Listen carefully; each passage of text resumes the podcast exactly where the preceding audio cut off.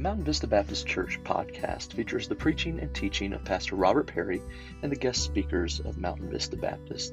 The purpose of this podcast is to help believers grow, to edify the saints, and to proclaim the gospel of Jesus Christ.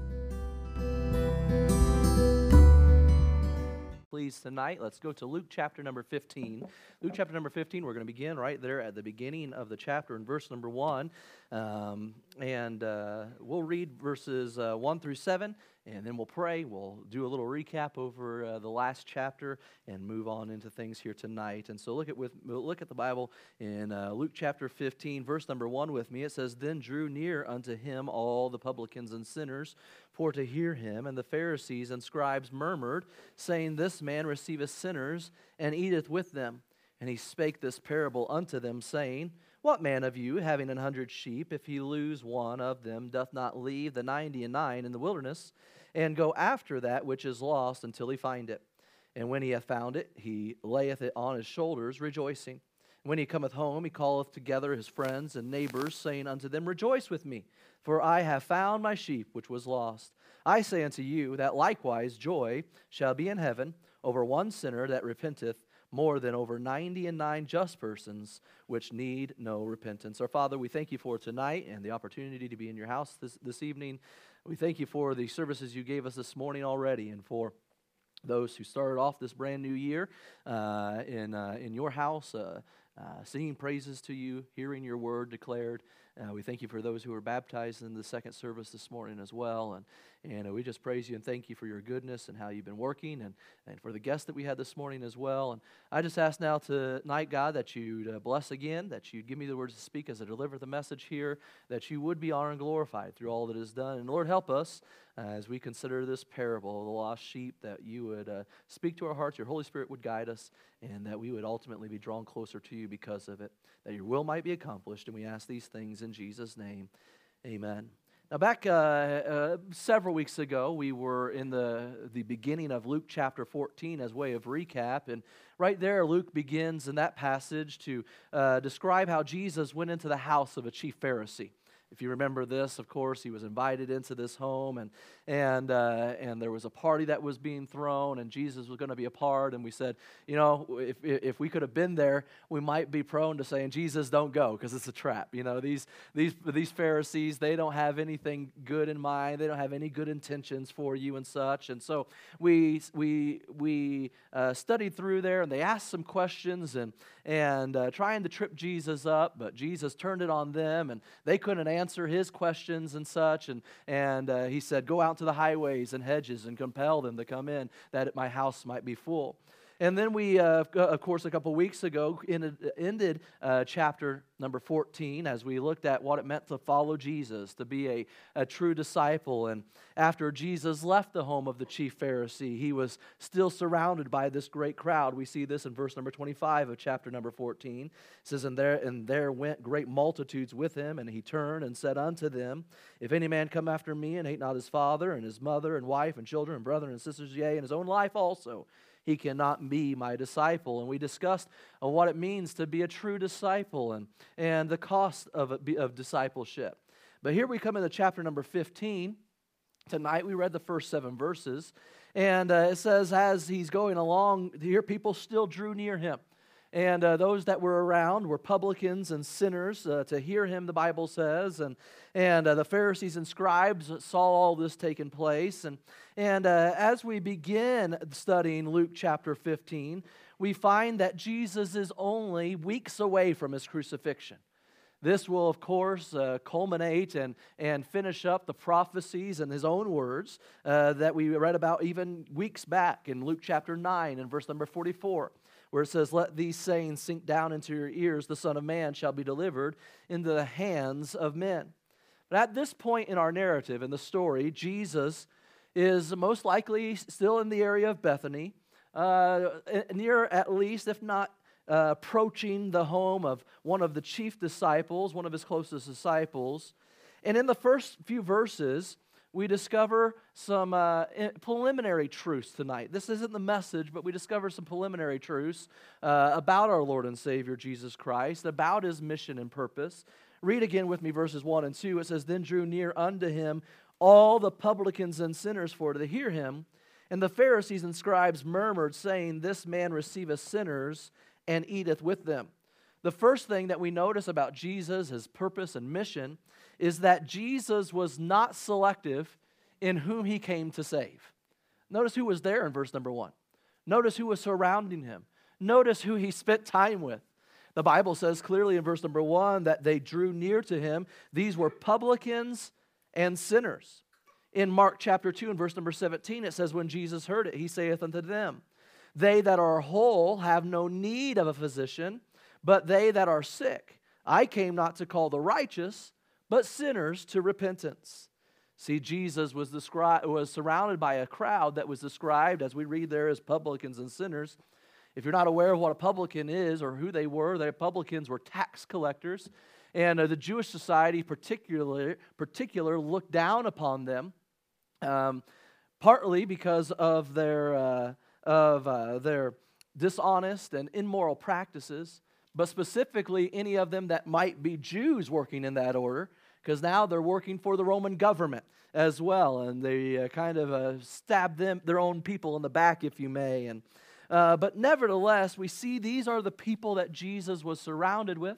These are the people that Jesus was spending time with. And this serves as a reminder to all of us tonight that Jesus was never repulsed by sinners.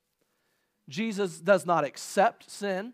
Jesus not, does not uh, condone sin. He does not accept sin. But listen, my friends, he is not repulsed by the sinner. He loves the sinner. Remember, you and I are sinners, and He loves us. In fact, that's why He came and died, because He loved us so much. We find that oftentimes Jesus would welcome society's outcast even quicker and more, uh, uh, more often than he would the religious crowd of his day as well. So, the first thing we discover about Jesus' purpose and mission is that he was not selective in whom he came to save. He came for every single individual. That ought to be something we rejoice about tonight. That is a truth that if you are here tonight and you don't know Christ as your personal Savior, you need to take to heart. You need to understand. I don't understand for any minute why someone would not accept the love of Jesus Christ. But I know I've heard people say that, uh, well, I just can't be saved. God wouldn't love me because of all that I've done and who I am and the places I've been and, and my past and so on and so forth. Well, I'm here to declare to you tonight, my friends, that has no bearing on the love of Christ for you. Because Jesus came and he is not selective in who he came to save. But the second preliminary truth that we find about Jesus, his purpose and mission, is that the religious crowd mis- uh, misunderstood the love of Jesus. Because look at verse number two. Jesus is surrounded by publicans and sinners. And here's the Pharisees and scribes' response that says, They murmured, saying, This man receiveth sinners and eateth with them. oh my goodness. He ate with a sinner. What a horrible thing. But that was how they saw it. And they misunderstood the, the love of Jesus. They could not understand why Jesus would ever associate with a publican why Jesus would ever associate with a sinner. In fact, in their mind, they believed that Jesus' kind treatment towards these individuals uh, must have meant that uh, Jesus was just like them and that he was accepting of their lifestyle. My friends, Jesus, as I already said, was not accepting of the lifestyle, but he still loved them regardless of the fact that they were living against his will and ways. The reality is this tonight that we're going to see as Jesus speaks this parable in verses 3 through 7. The reality is that Jesus is the true shepherd who loves all people. The Bible says in John 10, verses 11 and 13, Jesus said these words of himself I am the good shepherd. The good shepherd giveth his life for the sheep. In verse number 13, he gives the contrast to that. He says, The hiring, hireling fleeth because he is an hireling and careth not for the sheep. As we study this portion of Scripture tonight, I want you to notice, number one, with me, as we consider this thought of until he find it. These words are found here in, uh, in uh, the scripture before us. It says in verse number four that having hundred sheep, if he lose one of them, doth not leave the ninety and nine in the wilderness and go after that which is lost until he find it. And as we consider that thought here this evening, I want you to notice, number one with me, notice the concern of Jesus in verse number four. In verse number four, he says, What man of you, having an hundred sheep, if he lose one of them, doth not leave the ninety and nine in the wilderness, and go after that which is lost until he find it? See, the parable shows the passionate concern uh, that is evidenced by a shepherd who's willing to leave the entirety of the flock behind in order to search for one. Search for one lost sheep. This shows us tonight as Jesus uses this parable. Let me just rewind for a moment and remind you that a parable is a earthly story, but it has a heavenly meaning, has a spiritual implication. And while Jesus is using a story that they could physically and literally relate to, it is teaching a spiritual truth behind it in its message. And as Jesus gives this parable of a shepherd seeking for his lost sheep, notice as he speaks of himself as the good shepherd that it shows his focus on the individual as we consider his concern for us.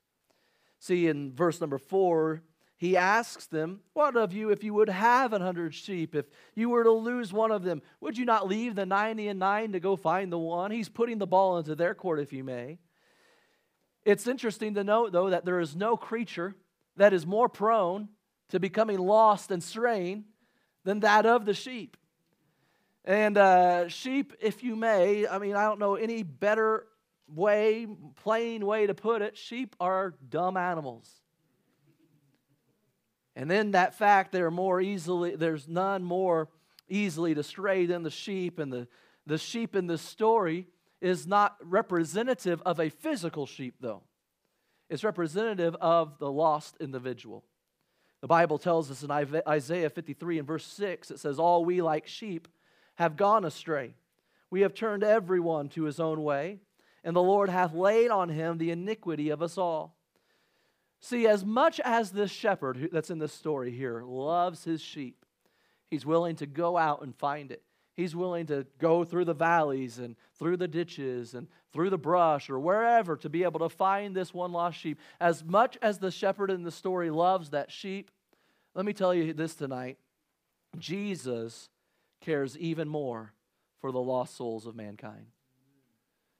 Jesus, using this illustration of the, she- the shepherd and his sheep, his flock, he says, Listen, any good shepherd would go out to find this lost sheep, declaring the care and compassion uh, and concern that the shepherd would have for his own flock.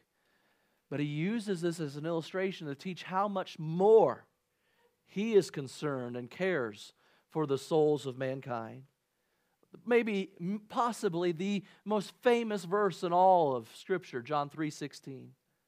For God so loved the world that he gave his only begotten son, that whosoever believeth in him should not perish, but have everlasting life. Luke 19 and 10 it says, "For the son of man is, to come, is come to seek and to save that which was lost."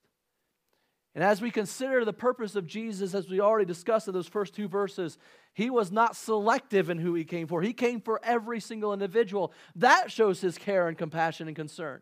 But also, my friends, we must understand that as he uses this illustration of a shepherd going to find the lost sheep, he's showing his concern as he focuses on the individual. Jesus walks in the town. And the Bible tells us that he looked upon the people and had compassion on them as sheep having no shepherd. And while he looked upon the throngs of people and on the multitudes of faces there, he was also able to see them as individuals. You know, the Bible tells us in the Old Testament that before you and I were even formed in our mother's womb, he knew us. He knew you, my friend. He knew who you were. He knew what your parents were going to name you. He knew what the color of your hair was going to be. He even counts the numbers of hairs on your head. For some, it's easier than others. But nevertheless, He still does so. And He knows everything about you. You, the individual. John 3:16 says he came because he loved the world. But that world that he loved was not just the, the physical elements of this world, and it wasn't just the multitudes of people that were on this world, it was you, the individual in this world. And notice as we consider the concern of Jesus, his focus on the individual. But notice also with me that he pursues the individual. The Wycliffe, Wycliffe Bible commentary says this A shepherd counted his sheep at the close of each day to make sure that none had strayed. If one was missing, he would search for it immediately. See, this lost sheep, it uh, receives special attention over those that are safe and, and sound. We find here in verse number 4, it says, uh, What man of you, having a hundred sheep, if he lose one of them, doth not, say that next word out loud, doth not what, church? Leave. Say it again, doth not what? Leave. leave. That word leave, it's a verb and it's in the present tense. It indicates this that the pursuit of the lost sheep is going to continue until it is found. We find Luke 9 and verse 56 says, For the Son of Man has not come to destroy men's lives, but to save them. And then they went on to other villages, the scripture says. But understand this tonight, my friends, that when Jesus came, he did not come with just hoping to provide salvation for mankind. He did not come uh, with just putting forth an effort to do so we can do a lot of things in our life and try to accomplish a lot of things, and we can put our mind to it. In fact, this is the very first Sunday of the year, right? January 2nd. Some of you probably made some New Year's resolutions or set some goals, and sadly, although you had your mindset on it and you had all the willpower in your, in your heart and life to do it, you've probably already broken that resolution today on day two. It probably took only a few hours to accomplish that yesterday as you went to bed at midnight or earlier on New Year's Eve, you probably were determined that whatever that goal is is going to be accomplished. I hope that you've been able to stick to it, but some have probably already broken it. But I'm here to declare to you tonight, my friends, that Jesus did not come just with a hope to and just with a purpose to hopefully accomplish man's salvation. He came and he went all the way to the cross and he was buried and he rose again to accomplish our salvation. His will, that, his will that none should perish, but that all should come to repentance. And as we see this passage, as Jesus used this parable of the sh- shepherd and his sheep, we find number one, the concern of Jesus. But notice with me, number two tonight, the care of Jesus in verses five and six. And when he had found it, he layeth it on his shoulders, rejoicing. And when he cometh home, he calleth together his friends and neighbors, saying unto them, Rejoice with me, for I have found my sheep which was lost. See, uh, uh, upon finding the lost sheep, the shepherd then begins to provide for its physical needs. I mean, just imagine I don't know, you, you know, you, in, in, this particular story, you might start putting your mind together. You might start picturing it and trying to see how this is unfolding. And we've got this shepherd that's, that's leading these 100 sheep through the pastures and everything. And at the end of the night, he's counting them up and he says, All right, 95, 96, 97, 98, 90, 99? That's a lot of counting to do to have to go back and check again. Could you imagine trying to, to, to, to count moving sheep? It's like counting kids. if you've ever taken any group, any, any size group of kids anywhere, and you do a, a, a head count, it's like one, two, three, four, uh, it's all good. They're here. You know what I mean? It's like Home Alone. They're counting heads, and yeah, that's. But it was the wrong kid, and that's how Kevin gets left home in the attic and such, right? But you, you, you're, you, you're trying to count them, and people are moving here and there and all that, and the sheep are moving here and there and all of that. Could you imagine? He counts once and gets 99. I must have missed one. And so he goes through it again, and there's Johnny, and there's Susie, and there, you know, he's named all the sheep and all these types of things, and he's counting. He gets 99 again, and maybe he counts just one more time, a third time, just to make sure. And 95, 96, 97, 98, 99. No, surely enough, there's one that's missing. So he leaves the 99 and he goes off to try to find it. But if this is at the end of the, of the day, where and when did he lose it? So this is no small task. And in the regions there in the Middle East, it could have been uh, some treacherous terrain that they would have had to go through to try to find it, but he was determined to find it. And when he found it, that sheep was probably prone to maybe being bumped and bruised, battered a little bit. Maybe it had been attacked by some wild animal out there as well. And so the shepherd picks it up and he tends for its physical needs. He carries the sheep on his own shoulders back to the fold. And this, my friends, is the kind of care that Jesus gives to lost men who come to him. Notice with me as we consider the care of Jesus, the first part of verse number five, he says, And when he hath found it, he layeth it on his shoulders. See, when Jesus gave his life and love for mankind to be saved, when we come unto him, and he, he, he came to find us, he came to save us, he offers to the, to the lost soul an everlasting security. See, when the shepherd came and he finally finds that sheep, he doesn't kick it and say, You dumb sheep, what's wrong with you? And kicking it all the way back. He picks it up and puts it on his shoulders and offers a security that can only be found in the shepherd. That's exactly what Jesus does for the lost individual. See, the Bible tells us in Isaiah 40 and verse 11, He shall feed his flock like a shepherd. He shall gather the lambs with his arm and carry them in his bosom, and he shall gently lead those that are with young.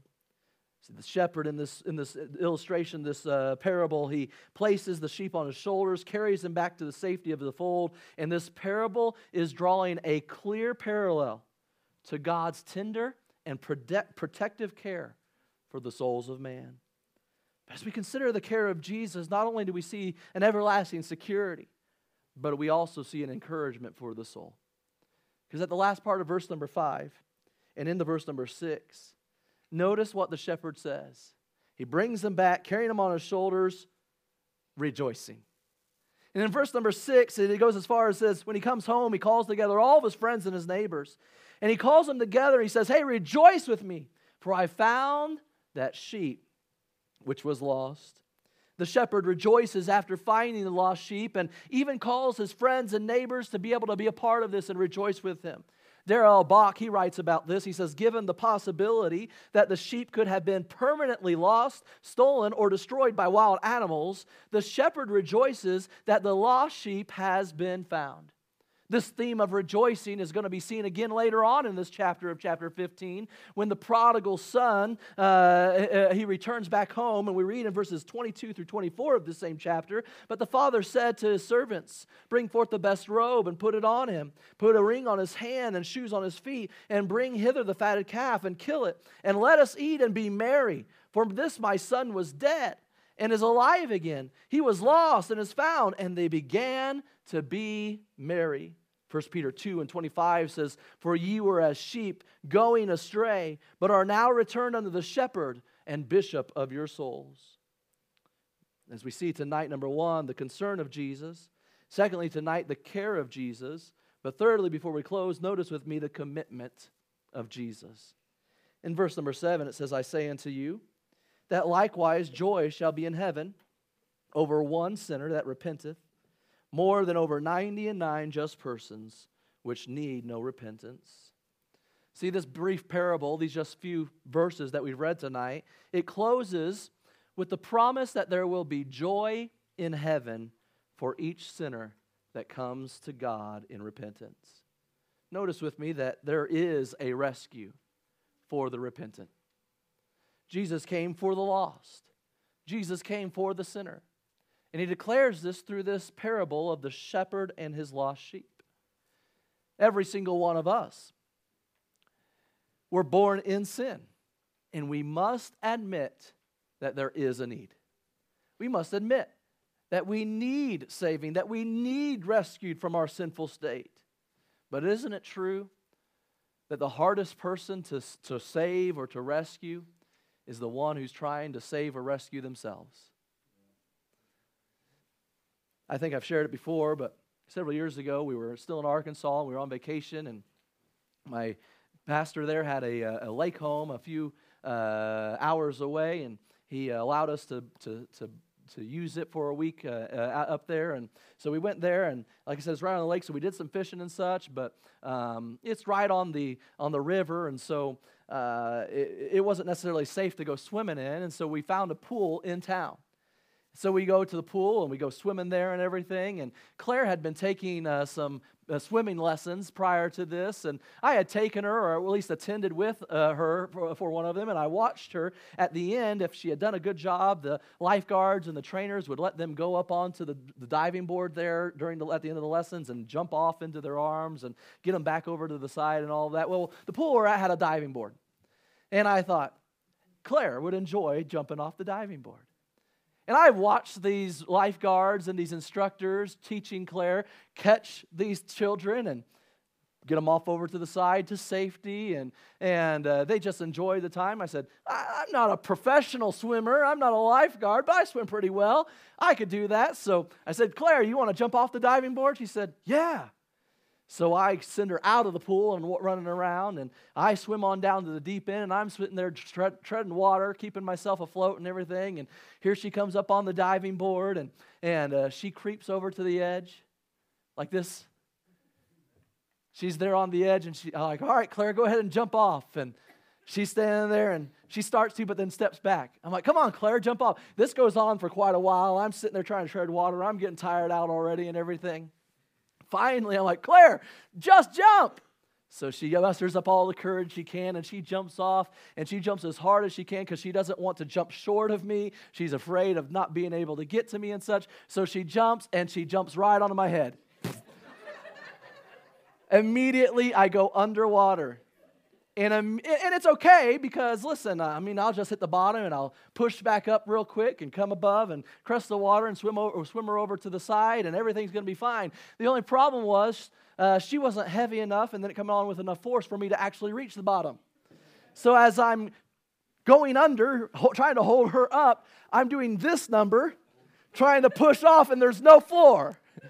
So now I'm kicking with all of my might, trying to get back above water. And of course, you know what happens next. She goes into survival mode and starts climbing on me like a ladder, pushing my head underwater. then it dawned on me the reason why the lifeguards were able to do this so easily and make it look so effortless was because they were using life rings to help keep themselves afloat. Did I realize the tragic mistake that I had made? That I did not have one of those. And with all of my might and every ounce of strength in me, I held her up with one arm and swam like this with the other and kicked my feet and finally got her to uh, close enough to the edge and shoved her to the edge to where she could get up and be pulled out. And I finally grabbed the ledge myself, pulled myself out, and just laid there. All the while, the lifeguard that was on duty watched it all and never tried to offer any help. My family looked at me like, What is wrong with this guy? As I'm laying on the side of the pool, almost dying, I, I'm literally, my life flashed before my eyes during this time. I'll, I say that because, listen, as well as I thought I could swim, there, I had never experienced the fight than, uh, the, from, than the fight that I had experienced from one who was trying to save themselves. See, if she would have just relaxed, I could have easily got her over to the edge and got her to safety. But in her mind, she went into survival mode and said, I have to save myself. And there was a fight that took place. The same is true for mankind and their lost and sinful state. The hardest one to, say, to, to rescue is the one who's trying to save themselves. You don't know how many people I talk to. Regularly, I talk to people. Talk to them about salvation. Talk to them about whether or not they know Christ as their Savior, whether or not they've been born again. And I hear the same things over and over. Oh, yeah, I grew up in church. Oh, yeah, I was baptized as a kid. Oh, yeah, my parents were, were my, my dad was a preacher. Oh, yeah, this and that. And it was all based off of works of them trying to save themselves. And I'll even go to Scripture and say, Don't you see that that will not save you, that Jesus alone and faith in Him alone, by His grace, is all that saves. We cannot save ourselves. And they say, Oh, yeah, I understand that. I believe that Jesus died for me. So you've trusted Jesus as Savior. Oh, yeah, I've done that before. Well, tell me about how you did that. Well, I was baptized. And it's just over and over and over again because they won't relinquish the grip of trying to save themselves and in total faith just surrender to Jesus.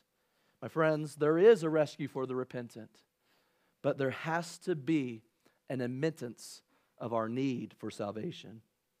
See, no one can measure up to God's perfect holiness.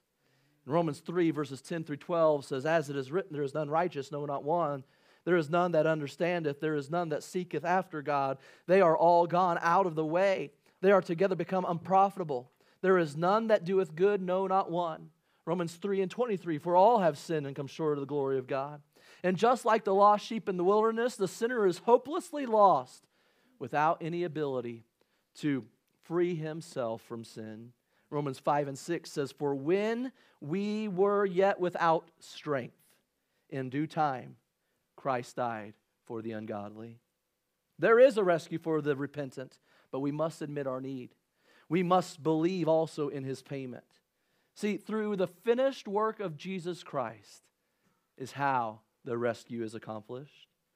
God can declare us righteous through his finished work. Romans 5 and 8 says, But God commendeth his love toward us in that while we were yet sinners, Christ died for us. John 3:18 says, He that believeth on him is not condemned, but he that believeth not is condemned already, because he hath not believed in the name of the only begotten Son of God. John 3 and 36 says, He that believeth on the Son hath everlasting life. He that believeth not on the Son shall not see life, but he but the wrath of God abideth in him. Romans 3, verses 24 and 25 says, Being justified freely by his grace through the redemption that is in Christ Jesus, whom God has set forth to be a propitiation through faith in his blood, to declare his righteousness for the remission of sins that are past through the forbearance of God.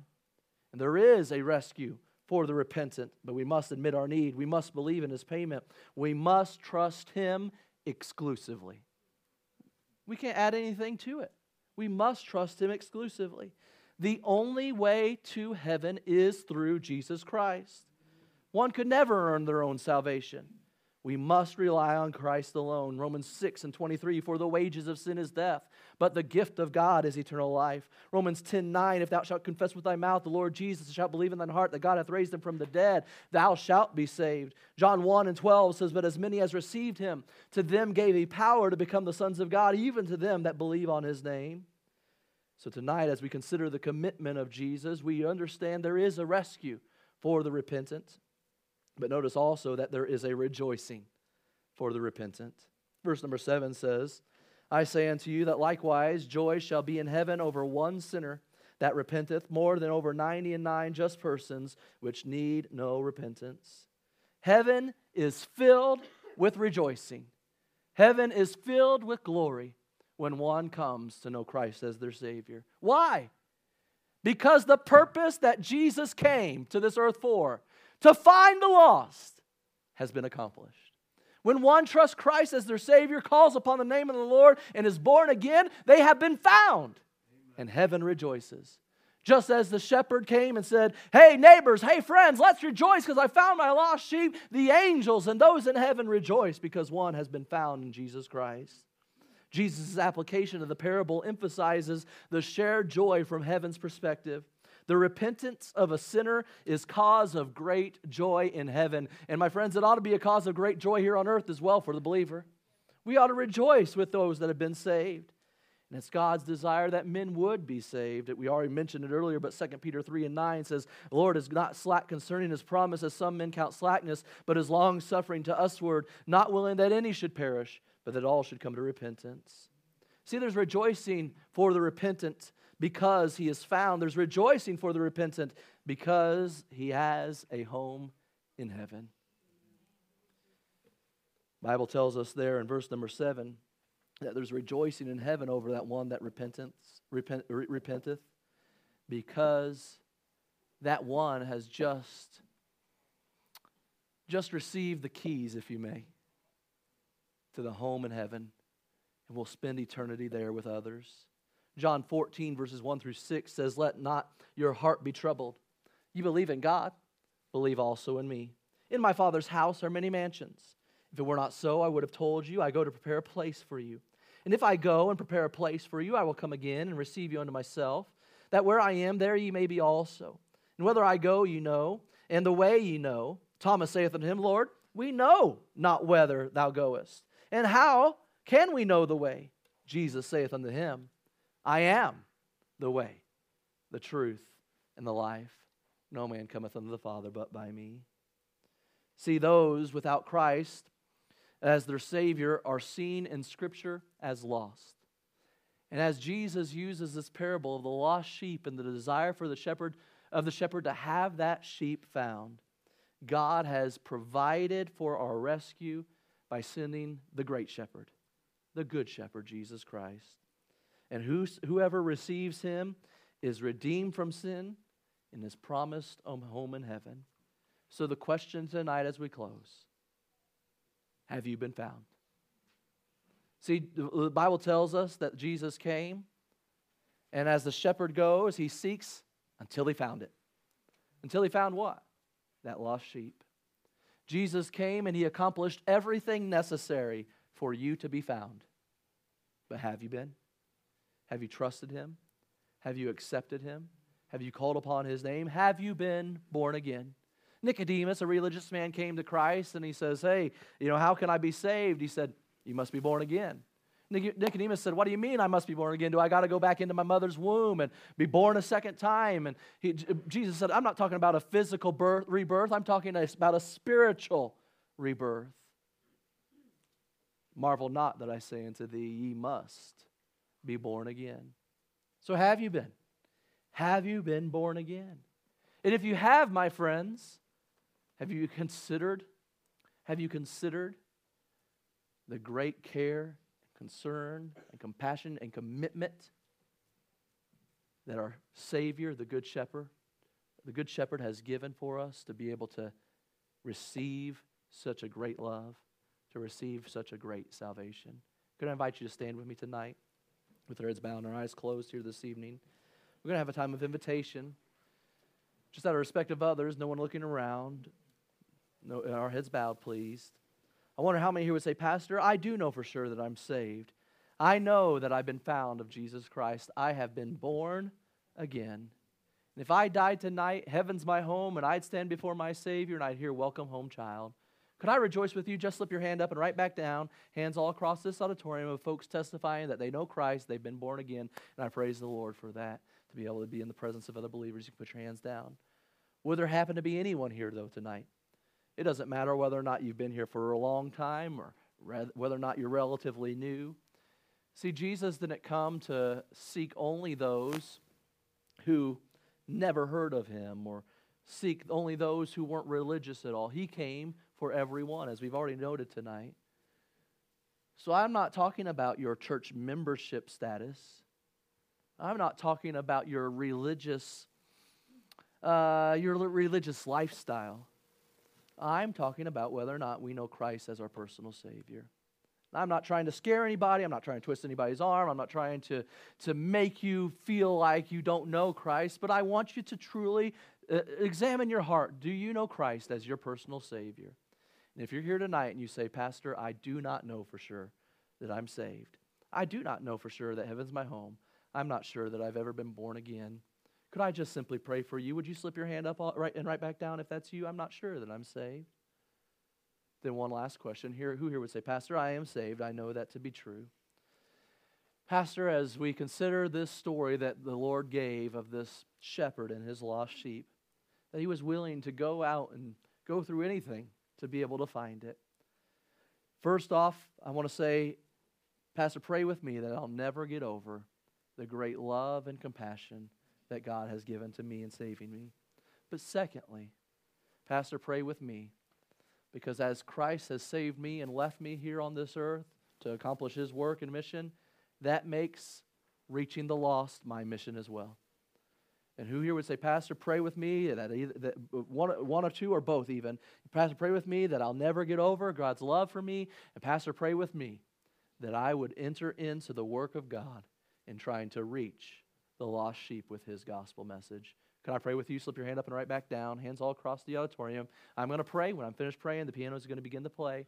And if the Lord spoke into your heart, I'm going to invite you here to the front, to the altar, if you're able, or maybe right there in your seat, you'd call out to the Lord as He's spoken to you tonight. Our Father, we thank you for this evening. We thank you for your goodness. We thank you for the fact that you loved us enough to come and to seek us that we might be saved. The fact that you died on the cross, that you were buried and rose again, just to display your love, to demonstrate how you cared for us. And, and that you truly desire to have a relationship with, with, us. Lord, we praise you and thank you for it. Now, Lord, have your way in this invitation, and we ask these things in Jesus' name. Amen. As